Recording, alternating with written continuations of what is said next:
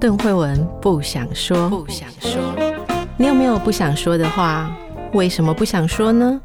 说了伤感情，说了没人懂。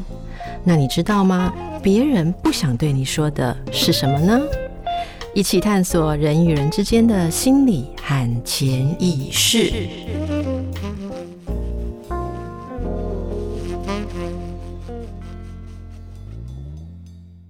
大家好，欢迎来到神话人生，我是邓惠文。大家好，我是叶伟忠。我们先来读一下留言，好不好？我们的抖内赞助的留言，这是 Ellen，Ellen 又来抖内我们了。他说每次听完节目都会百感交集，睡前听了美杜莎，我笑了。之后梦到波塞顿被变成了消波块。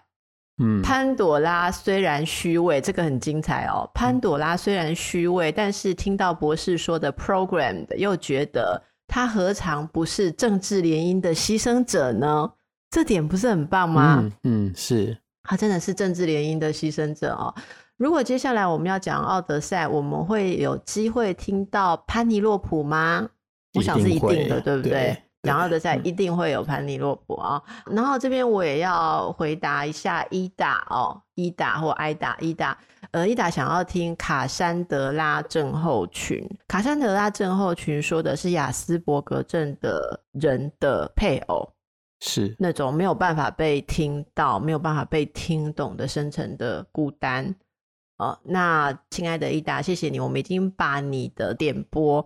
放进我们的录制清单里面，所以我们在短期内就会制作这一集，而且是由我们三人组，嗯，就是加上新宇一起来回应这个议题，然后请呃稍微期待。我先问一个问题，就是、请说，就是我想问伊达，他的名字有没有特殊的意义？因为 IDA 伊达。是一座山的名字，而这座山就是特洛伊城旁边的山，而特洛伊城就是卡珊卓拉的家乡。说不定有，所以伊达，如果你听到的话，可以看怎么样给我们留言一下，也可以在那个 Apple Podcast 里面留言哈。因为我是使用 Apple，你知道苹果手机，啊，所以我比较看得到。Apple 里面的留言，他说实在，因为我不是很会操作那个 Android 啊，还有 Spotify 啊什么，嗯、所以如果有听众朋友你们留言在 Spotify，真的很抱歉，我可能很久才会看到，或者 坦白讲，我不太知道怎么看到。哦，那在 Apple Podcast 里面还有一个留言是说，我觉得这个也蛮妙的。伟忠，你觉得我们两个组合怎么样？很好啊。哪方面好呢？呃。你觉得我有什么优点吗？在这个节目里啦，节目外优点当然是超多的。好，呃，你是你是整个节目的动力啊。不是不是，你完全错了。我觉得根据大家的留言，我完全了解我在这个节目当中的贡献是什么。我念一下这个 R twenty three R 哈 R 二三 R 给我们的留言，他写了四个字是完美搭配，给我们五颗星。嗯、他说邓医师的提问及联想与叶博士快速存取的人体图书馆。人体图书馆让每集都好精彩，二人行、三人行都能带来深度的思考与荣格原型串联至现代思维。我真的觉得你讲的好棒，我一直不知道怎么形容叶博士，你真的是让我有人体图书馆的感觉了。以前就讲行动图书馆，行动图书馆真的不贴切。你知道以前那个什么达利有一些作品是画一个人，然后身上很多抽屉，不是雕是雕塑，不是画，嗯嗯，好雕塑，然后很多抽屉。我觉得你就是有那样子。肚子拉开是抽屉，里面也有书；头拉开、耳朵拉开都有的那个感觉。可是，一般抽屉里面不是都是放没有用的东西吗？不会啊，怎么会呢？你要听听我我节目，其他地方也有讲断舍离。如果你的抽屉有放没有用的东西，可以整理一下。可是我觉得真的是很感谢，就是呃伟忠每一次都带给大家非常扎实的内容啦。好，那还有人说我们是什么小莲跟老爷爷啊？好，反正我就是在这边好好的问问题，真的好好的帮大家问问题，然后能够开更多叶博士的抽屉，这就是我的功用。所以我应该叫什么？类似叫抽屉手啊？啊，或是什么类似这样子的。好，那被你问问题是一件全世界最可怕的事情。对，我知道你在你自己的脸书吐槽我这件事很多次。好，没关系，我会继续问下去。只要大家容许我问，我就会继续问下去。啊，好，我们今天要来说什么？上次谈了奥菲斯是进到地府地狱里面要去营救他的妻子尤利迪凯，嗯，但是失败了，因为他在快要出来的时候忍不住回头了。对，那一回头就是韦忠上次读给我们悲伤的部分哦。再读一下，就是在那一刹那间，一切的努力烟消云散，与无情帝君的协定破裂，地狱沼泽响起三声如雷的巨响。接着是尤里迪凯的悲伤的独白：是什么丢失了我？可怜的我也丢失了你。奥菲斯是怎样的疯狂，淹没理性的巨大情绪，而再一次。残酷的命运呼唤我，唤我回头，长眠掩盖住我求勇的目光。如今你保重了，巨大的夜所环绕的我被卷走，向你伸出呜呼，不再是你的我的双手。是。呜呼！我突然间，我我突然有点出戏了。好，叶博士，呜呼是什么？呃、我也是，反正那边就是有一个感叹词。你觉得感叹词在现代白话文里面，我用什么字比较好？嗯，好吧，不再是你的，我的双手。嗯，呃，我这里漏翻了一个字，是无力无助的双手。哦，不再是你的，我无力无助的双手。嗯，好，这里我漏翻了一个字。OK。那么上一集我们就让大家去感受，因为其实讲到那里，你觉得还蛮悲伤的。是，嗯。那么我们今天稍微还魂一下，来谈一谈，想一想，为什么要寄托在这样一个形式的失去？哦，他有没有什么寓意啊？好、嗯，首先我想问一下伟忠，你怎么看这个任务是要带着自己的妻子离开地府，回到人间？的确被允许了这个机会、嗯，那为什么要说不能回头？哦，这这个不能回头，可能有什么样的意涵呢？好，这件事情第一个诗人都有强调，他们虽然没有明讲，他没有强调这样子的一个规定，显然是。地狱冥王的一个诡计，因为他知道你一定会回头，所以这个人你带不走。他们在当下受到感动，说好，你可以把一个死去的人带回阳间，让他活过来。但是他们提出一个条件，而这个条件显然是他们已经知道你办不到。但是为什么你会办不到？那我也可以说，如果有人办到，就超越了嘛，对不对？对对。那为什么这件事这么难办到？我们先讲，我不能讲现实的部分，但是要讲设定的部分，就是走进地狱或者走出地狱的这条路非常的漫长。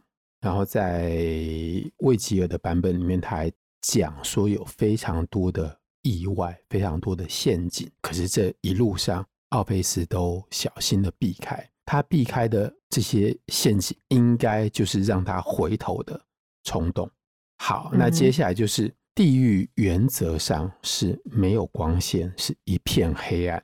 我想地狱里面，你唯一可以看到的光就是火光。我们前面讲过火的意义，而火在地狱里面可能有带着惩罚的意义。这是为什么在魏吉尔的版本里面，他只有讲到一个惩罚，就是伊克西翁他被绑在一个火轮上面，嗯，然后呢火轮因为奥菲斯的到来而停下来，而欧维德讲的惩罚比较多。伊克西翁的火轮有火，所以有光，在奥菲斯回去的一路黑暗的路上，他知道后面有一个人跟着他走，但是。在黑暗中这样子的往前走，到某一刻，我相信他会有一个怀疑，因为他看不到，就他不知道那个人到底还是不是同一个人。嗯，他在黑暗中应该听到非常多奇奇怪怪的声音。根据亚里士多德在《论灵魂》里面，他讲到人的五官的事情的时候，他特别强调耳朵的第一个功能。耳朵的直觉反应是你听到声音的时候，你会去辨认它从哪里来的，而不是那个声音是谁发出来的。所以，当奥菲斯在黑暗中听到很多声音，他一定会想要知道那个声音从哪里来的。所以他有非常多回头的诱惑，有非常多回头的不安，而这一切的不安，在他妻子的身上有一个更大的不安，就是他走着走着，不知道那个人到底是谁。我可以讲一个我个人的经验吗？嗯，大学的时候有一次跟一群高中同学，我们去鼻头角玩，然后晚上就出来夜游。那边有一个隧道，那隧道不是非常的长。但是我们就一群五六个人、六七个人，我们走进那个隧道，你只能沿着边边走，所以大家就排成一条往前走。然后我一个好朋友走在我的后面，我走到那隧道里面最黑的地方的时候，我跟他讲说：“我如果在这个时候回过头发现那个人不是你，我不知道我会发生什么事情。”后来我在读奥菲斯的时候，我就想到这件事情。那我相信他心里面会有这样子的一个不安。好，这个是在诗的文字的层面，我想到了、呃、的事情。我知道，不过为什么我现在觉得大家一定都很好奇说，说、嗯、所以那个是叶博士哪一任的女朋友呢？哦，那是男生。哦，那是叶博士哪一任的我的高中同学，所以他们都是男的，所以是一群六七个男生走在一排。你不用，你不用那么害怕我的提问嘛？大家只是很想知道而已嘛。好，没有啦，这个真的是很重要的一个感受啊！大家可以回忆一下有没有这种经验。所以我上一集其实你在说的时候，我有一个地方小小的困惑，因为某一个地方你说他是牵着他的手，嗯，那我想应该是没有牵着手，或者到后来没有牵着手吧？如果有牵着手，就不用回头啦。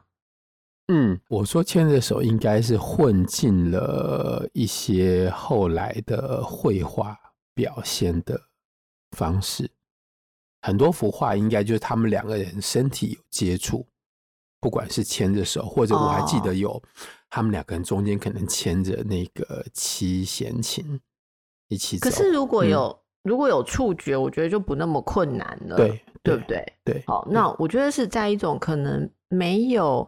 就是他们的肉体跟感官是没有连接的状态下，嗯嗯、就所谓的静默的跟在后面走这件事。是，我想到的是说，当然很多人会在这里联想到爱情跟婚姻，或是任何一种关系，嗯、那种有一个人在前面领导着或者引领着，后面一个人默默的跟随着的关系。我觉得都有这种考验，嗯，对对，特别是在后面那个人，就他不能发出声音，嗯，还是他已经没有了发出声音的能力。好，我我不知道。例如说，就是说，如果我们一个人走在前面，一个人走在后面。我们应该是会用某种声音，像动物一样的互相彼此确定嘛？是。例如说，哎、欸，你还在吗？在哦、喔嗯。你还在吗？嗯、在哦、喔。你还在吗？在哦、喔。哎、欸，嗯，好，或这样子啊。有的就会唱歌，对不对？有些人在像呃，有些在黑暗当中航行的时候，船只如果有船队，他们其实会发出一些声音，互相照应。因此，声音在这个场景里面也是被禁止的，你不能发出声音。我不知道到底有没有被禁止，但是并没有人特别提到过这样子的一个问题。我想，就算发出声音，那里面还是会有。当你一直问同一个人，一直问他同一个问题，问说：“你还在吗？你还在吗？在？你还在吗？你还在吗？”在。到了某一个时候，我想会有相同的困惑跟怀疑升起来。哦，你说回答你的到底是不是那个人？对，尤其你回答的这么肯定，你的怀疑很深呢。都有声音回答你了，还能怀疑？我想到一个，比方说恋人的场景，当一对热恋中的人，一方问另外一方说：“你爱我吗？你爱我吗？”对方爱，爱嗯，好，爱。但是如果他只问个两三遍的话，这个答案是。存在的是被接受的，是被肯定的。可是，如果这个问题一旦问了几十次、一百次的时候，到最后你应该会开始怀疑那个问题的本身，然后怀疑那个答案，对不对？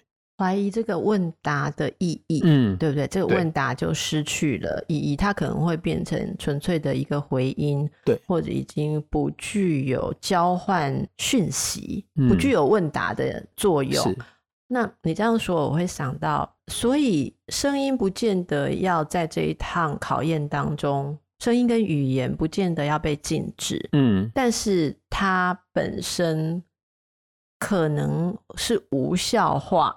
我就无效。好，那就遇到这样子的情境的时候，其实是在一种你没有办法确认对方有没有 follow，有没有跟随在你后面的状态。伟忠、嗯嗯、这样说，我就可以理解。有一些恋人之间，因为某种原因，就是某种体质上的阴阳相隔。我想你知道我在说什么，啊、就是体质上的阴阳相隔，嗯、一方已经是算在阴间，另外一方还有阳气，虽然是进来救他，可是这个状态下已经没有办法有那种可以信赖的语言沟通，嗯嗯嗯、就就是就也许发不出阳间的声音了，或者说你会觉得说那个说话已经是没有意义。我我举个例子啊，比方。当因为某种恋人间的误解，我不再相信你的时候，那我们就其实是处于一种，就是我说的体质上的阴阳两隔。那你说什么其实都没有用的时候，我们之间会陷入一种无声跟无言。对，对，那这时候要靠什么可以一方把另外一方带出来呢？那当然靠的就是彼此的一种 belief。对，对吧？一种信念、嗯、是，可是很麻烦，就是会落到这种场景，两个人之间断离到阴阳两界，一定是因为之前发生了信念断裂的事情。对，那要怎么办？对，就是因为信念断裂，一方才会掉到另一界，是另外一个界，是。然后我要去那个界把它带出来，可是。我又只能靠信念啊！本来的信念就是已经破碎啦。嗯，我是这样看这个难题的。那所以这就变成说，这个考验考的是前面那一个人能不能够坚持，在没有合作的状况下，他要重建他的信念，他要坚持他的信念，完好如初的建立着。嗯，然后后面那一个人其实是要有能力。跟随，所以我觉得这应该是最困难的情况了吧？嗯，就最困难。然后你刚刚说这个东西是命定的，不可能是。如果前面那一个人可以这样一直走，一直走都不用回头，我真的觉得他好像也没有那么在乎失 去，也没有那么怕。所以这本身有了一个 dilemma 嘛，就是一个困难，就是那这就会讲到一句，我用很白话入世的话来讲，嗯、就是。关心则乱，然后你要在意，可是又不能太在意，这就是爱情最大的考验。嗯、爱情生死的时候最大的考验。好，所以在奥菲斯的神话里面，就是你要在意，但是你又不能让你的在意流露出来，不能让它表现出来。这个东西我真的就要问你，因为这个东西是不是男性比较擅长？你说比较擅长不表现出来，就是要很在意，又不要把这个在意流露出来。有哪些情况会不要把在意流露出来？因为我们都很鼓励大家流露啊。我觉得大部分的情况不是要不要，而是能不能。而我相信大部分情况当中的大部分情况是他没有能力表达流露出来。OK，至于他为什么会被卡在。那条线的后面，我想这个成因应该非常的多吧。呃，其中有一大部分是整个文化，不只是我们的文化，可能全世界各地的文化，感情都有一些没有办法表达的地方。你你举个例子，感情有什么没有办法表达的地方？你举个例子。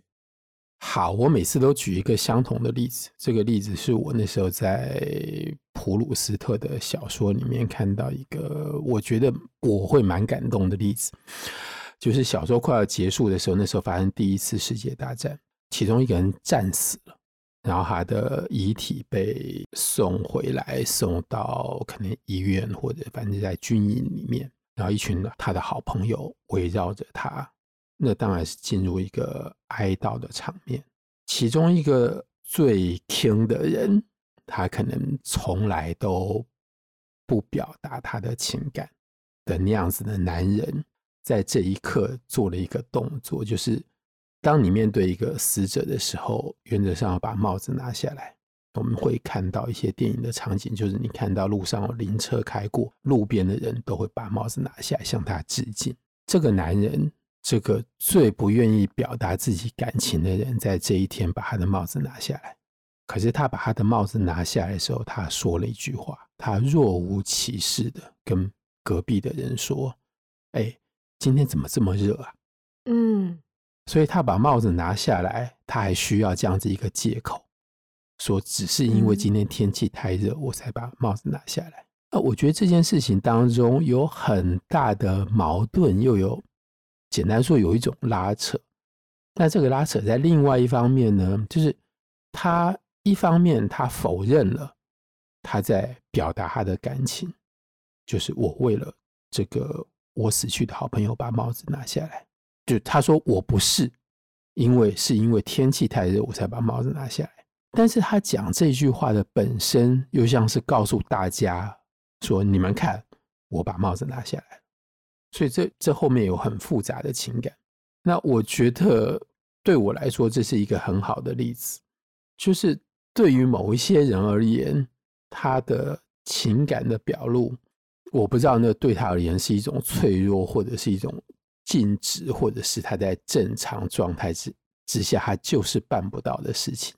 所以，当他要做这件事情的时候，他必须要有，比如说一个外在的充足的理由让他去做。嗯，懂。还有一个可能是他做了之后，就是整件事情他希望没有人看到，他也不希望对方看到。大家一定这时候会问说：那为什么？不希望对方看到，看到会怎样？欢迎大家留言来说说你们的看法哦。我先说一下关于这个看，伟忠就带回了，呃，又回到我们的主轴上，他不能回头去看，嗯，是。他不能用看的。好，我们上次有说看是一个问题，对，看，你要用看的，有些事情如果你要用看的，嗯嗯，那就很糟糕，嗯。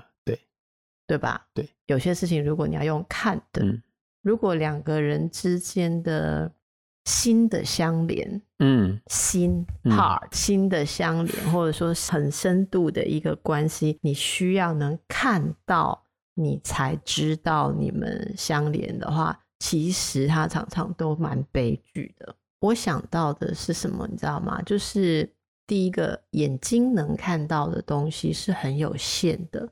它几乎都是服务你本来的经验，嗯、本来经验形成的标准。也就是说，你看过那样叫做爱，嗯，那一定要那样，你才能够感受到那是爱。可是，通常遇到考验的时候，是有超出了你习惯的范围，或者说。正因为它超出你习惯的范围，所以它带给你特别的一种灵魂之爱的感觉。嗯、而这你要用看的，它就是没有办法被看到。也就是说，有被 可以被看的部分都死了。我会把这整个故事用这样的方式来诠释，就是说，你看的都死了。嗯，那。能不能够不是用看的，就牵涉到除了看，你还没有其他的方式可以知觉到，嗯，彼此的相连，彼此的联系。刚才说的一种不是直觉，刚才我们说的是信念，就相信你们之间的相连，你你相信对方会跟着你，是。可是除了相信之外，那现在是说你有没有其他的方式可以感觉到？嗯，不是用看。去感觉到，我觉得这对很多恋人也是很困难的。嗯，我只能说这是一个超级困难的的难题呀、啊。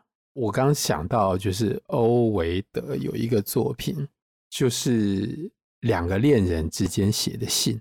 在这本文学作品里写信的大部分都是女性，所以不管那个恋人男方他是在另外一个地方，在遥远的地方，在另外一个房间，或者就在身边，他还是有写信的必要，因为有些事情没有办法这么简单传达，不管是被现实的距离或者是无形的距离隔开。但是写信这件事情，就让两个人能够连在一起。那我想，今天的恋人会用比写信更更迅速，但是也更脆弱的东西连在一起，就是透过网络的连接。我觉得用网络来连接两个人的感情是一件很脆弱的事情。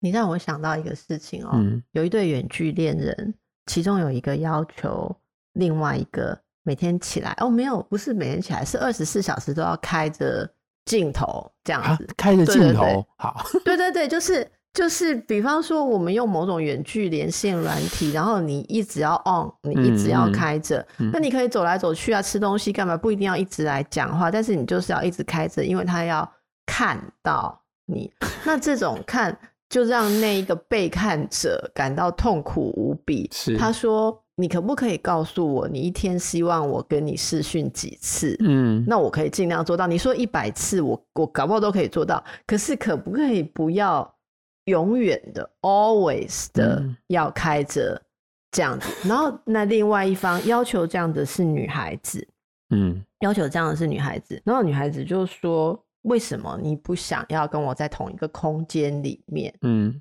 你有什么不能让我看的吗？嗯，好，或者说你会不想要，你不想要跟我分享，所以女孩子一直把这个认为是男生不够爱她 的一个一个表现。好，那这个男孩子其实是没有办法用任何的语言去解释这个东西。嗯，我其实听到这样子的困境的时候。我也一直在想，我完全能够理解。像我，我实在是没有办法忍受任何人，不管我爱你爱到什么程度，我永远镜头要开着。我觉得这已经是，我也不会讲了。大家也许可以接受另一半。看你的手机呀、啊，知道你的密码、啊，嗯、然后问你从从早到晚啰里吧嗦的问你各式各样的问题。可是你真的没有办法忍受一个镜头，对，就是他随时可以盯着你看。嗯、好，那就是说，到底那个不能忍受的是什么？那就是一种某种界限吗？还是说，在这种明明不是共处的空间里面，嗯、透过这么样一个一个很刻意还是很形式的方法来看？本身是对于这两个人存在一个很大的质疑，甚至是一种侮辱。嗯，因为因为这个男孩子后来说，他觉得这是一种很侵犯性、很侵略性的东西，是可他没有办法对他的女朋友解释说为什么他不欢迎，他为什么需要这样子的界限。嗯，嗯好，那我我不知道伟忠你怎么看待这样的关系？因为这个女孩子是始终不了解说为什么你不那样的接纳我。如果我们用一个象征的方式来。讲的话，他可能更残酷。就是我们可以问这个女孩子，就是你和你的男朋友上街，你不会在他的脖子上绑着一条狗链牵着他吧？如果可以的话，也挺不错。呃，我觉得那个已经超出了看的意义，包括看见，嗯、不只是要看见你。所以那还包括了，你看说不出来吧，嗯、很难形容，对，对不对？对，很难形容的的一种一种很奇怪的要求，就是这个动作本身会让这个关系陷入很奇怪的形式，是很很奇怪的形式。所以这个可能是在某个程度上回答了很多人说，为什么两个人在一起，你还是必须要保有自己的界限，嗯、不然在很多这种。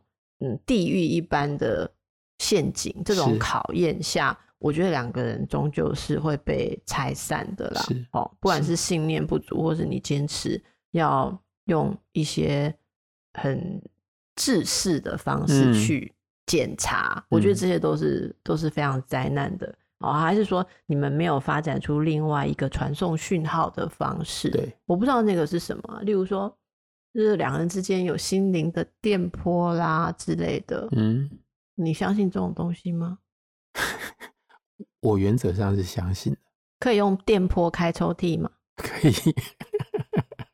大家可以感受一下了哈。那另外一个，在这个故事里面，大家会想要谈的是，后来他失去了尤利迪凯之后，就非常悲伤。奥菲斯，我还要再补充一点，回头看的这件事情。好，电波来了。回头的转回去有一个很重要的意义，它不是说你不能看，而是你不能回头看。当然，在神话里面的设定。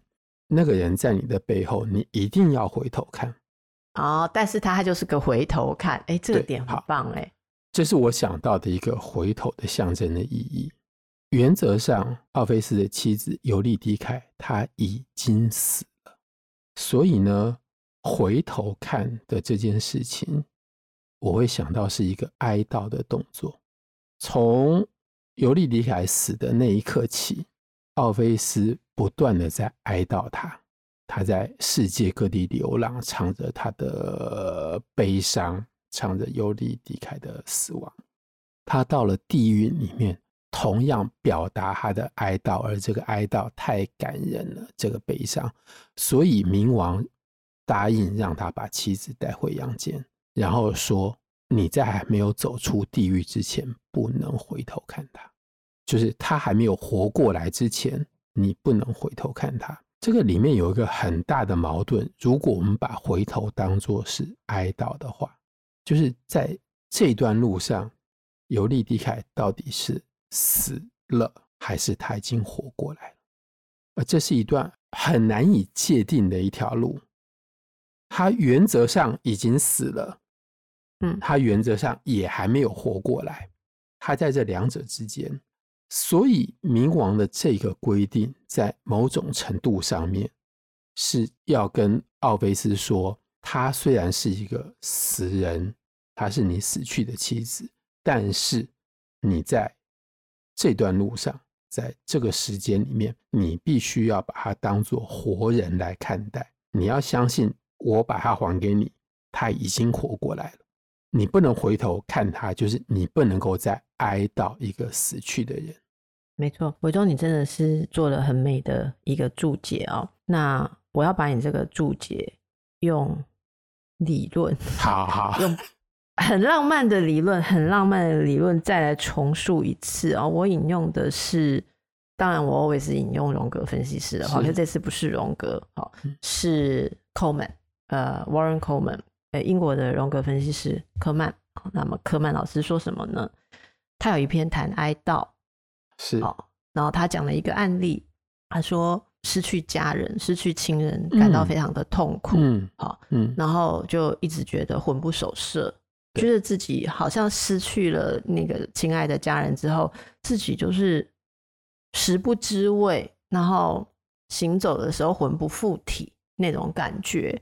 然后他说看着这样的个案，然后有一天他就是想起他自己的经历了，好，他想起。好像是他，他说他的应该是母亲吧，还是父亲？就是父他的父母啊离开之后，他说有一天，比方我们去超市，好像经过面包店啊，嗯、我每次经过那个就大稻城的一些老的糕饼铺的时候，我就会看到，哎、欸，这真的没有置入，但是我觉得讲那个名字会比较有 feel，就是像我经过什么滋养，嗯。然后我就会想到我阿妈以前很喜欢那里的什么点心，然后后面就说他也是这样，他就经过了一个店，然后可能想起了，哎，这个东西不就是妈妈喜欢吃的点心吗？嗯，嗯，可是他手才伸过去的时候，马上就想起来说，妈妈已经死了，他现在已经不需要吃点心了。而在他这样想的时候，就是你刚刚说的，他的妈妈其实是。以现在是存在的。他以前在回想以前，我都还会买点心给妈妈，像我想我会买滋养给阿妈，然后我们祖孙两个就坐在那边很高兴的分食那个点心的时候，嗯嗯、我是在回忆一个以前，嗯，我在回忆以前他活着的时候，可是因为我是在回忆他活着的时候，所以现在他死了。或者我不要讲死，应该说他是 absent，嗯，因为我回忆的他是在过去的，我相处的他是在过去的，所以现在他是没有的，是缺的。嗯，但是当我想着现在的他已经死了，不需要吃点心的时候，嗯、他是活在现在的。他死掉这件事是以一个新的意义跟我一起在时间里面往前走了。嗯，OK，我说你们两个讲的是不是非常的呼应？我相信他会很喜欢你说的例子。好，谢谢。然后我再补充一点，比较没有那么浪漫，但是还是在一个恋情的框架里面，就是有些感情，有些爱情，不管是哪一方，对方还在你的面前。对方还活着，但是你已经开始哀悼这个感情、这个恋情、这段婚姻的死掉了。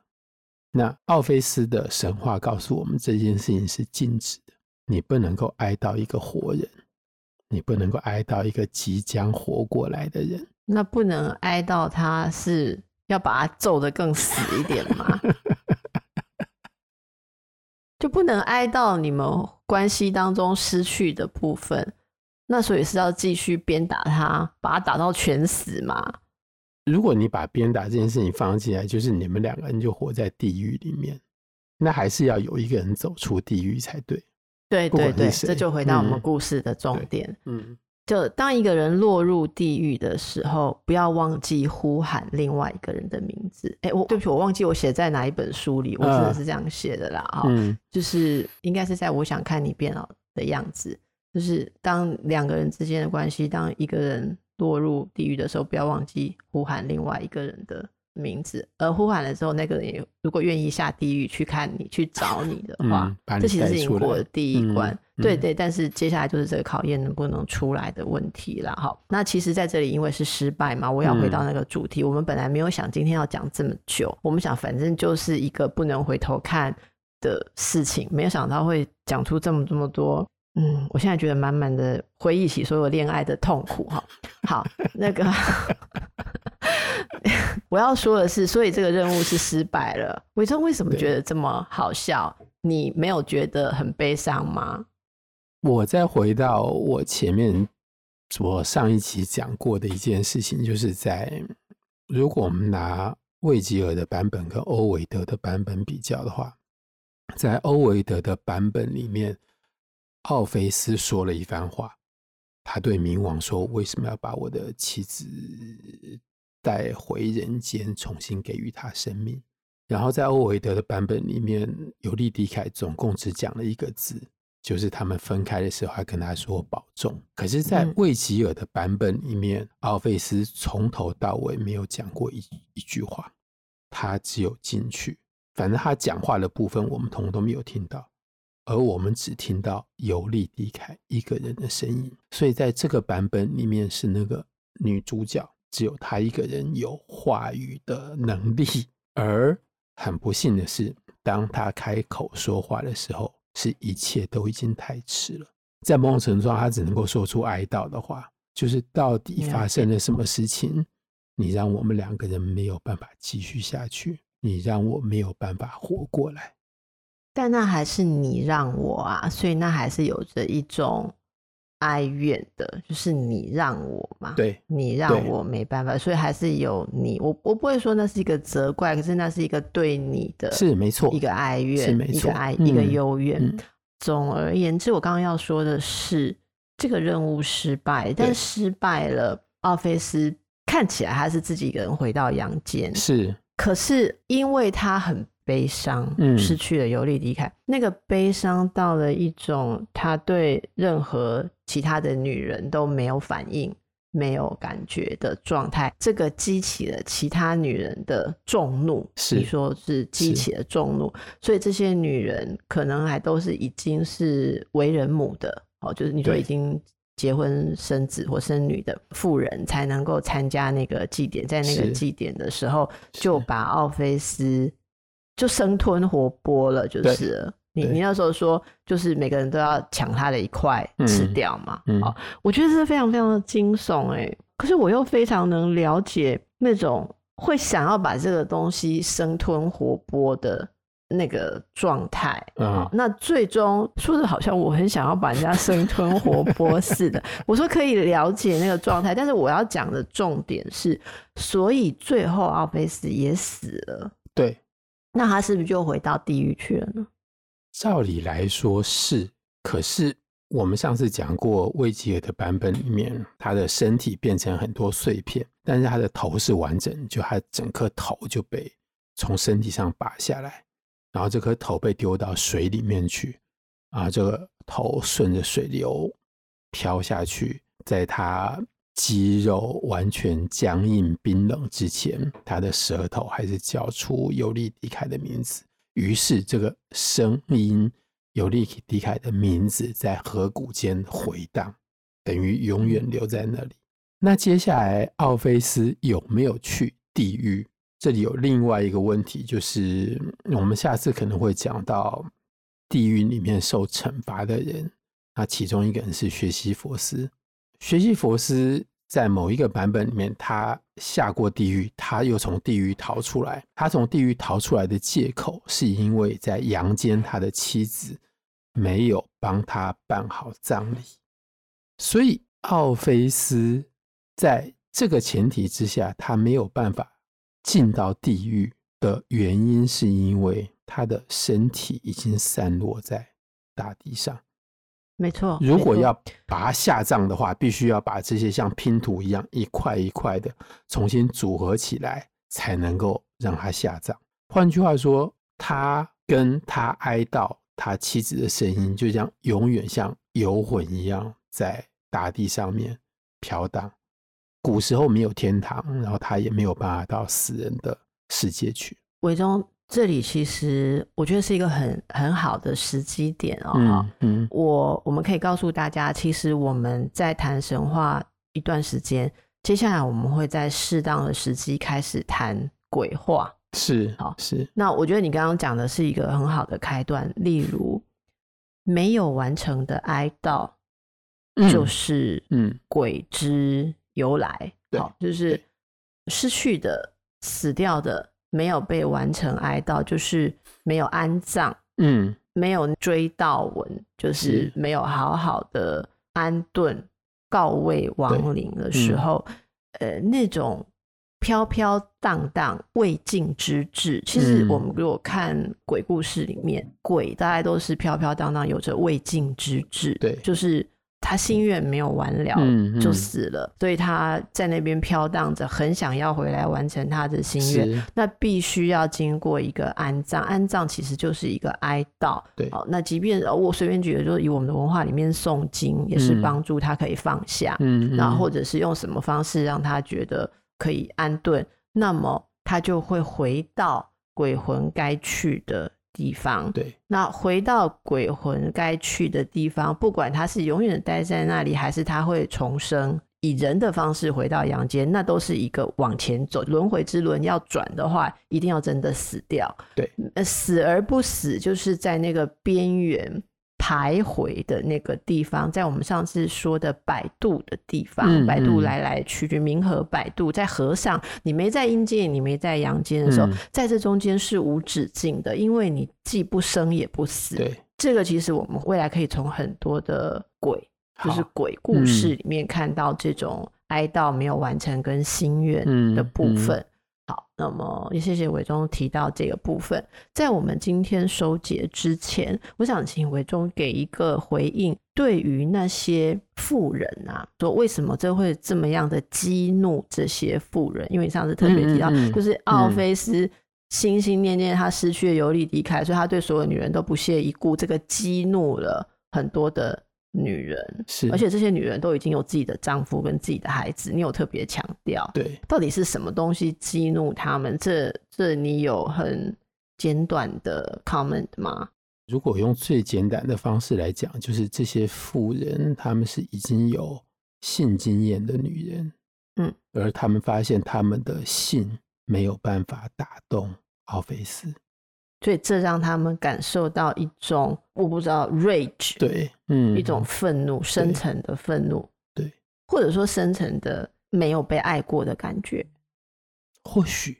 我觉得真的会讲下去会永无止境，因为有些人会觉得说，嗯、有些人在这个地方就会说，那呃试试看，如果你失去我，你会不会怀念我？可是我总觉得哈、身为富人的层次，我总觉得富人会到，你会讲你那样讲说，为什么要特别是富人？我觉得富人到了一种境界，是已经不会想要再杀死自己来证明。你会不会难过？嗯，而 是就直接把你生吞活剥比较快哈。这是什么样的意思？嗯、我们下次有机会再说，然后一同连并地狱中各种刑罚的一些意义来谈，好，好不好？好，好，好，OK。那么今天就到这里喽。嗯，谢谢伟忠，也谢谢大家，谢谢大家，拜拜谢谢慧文，拜拜。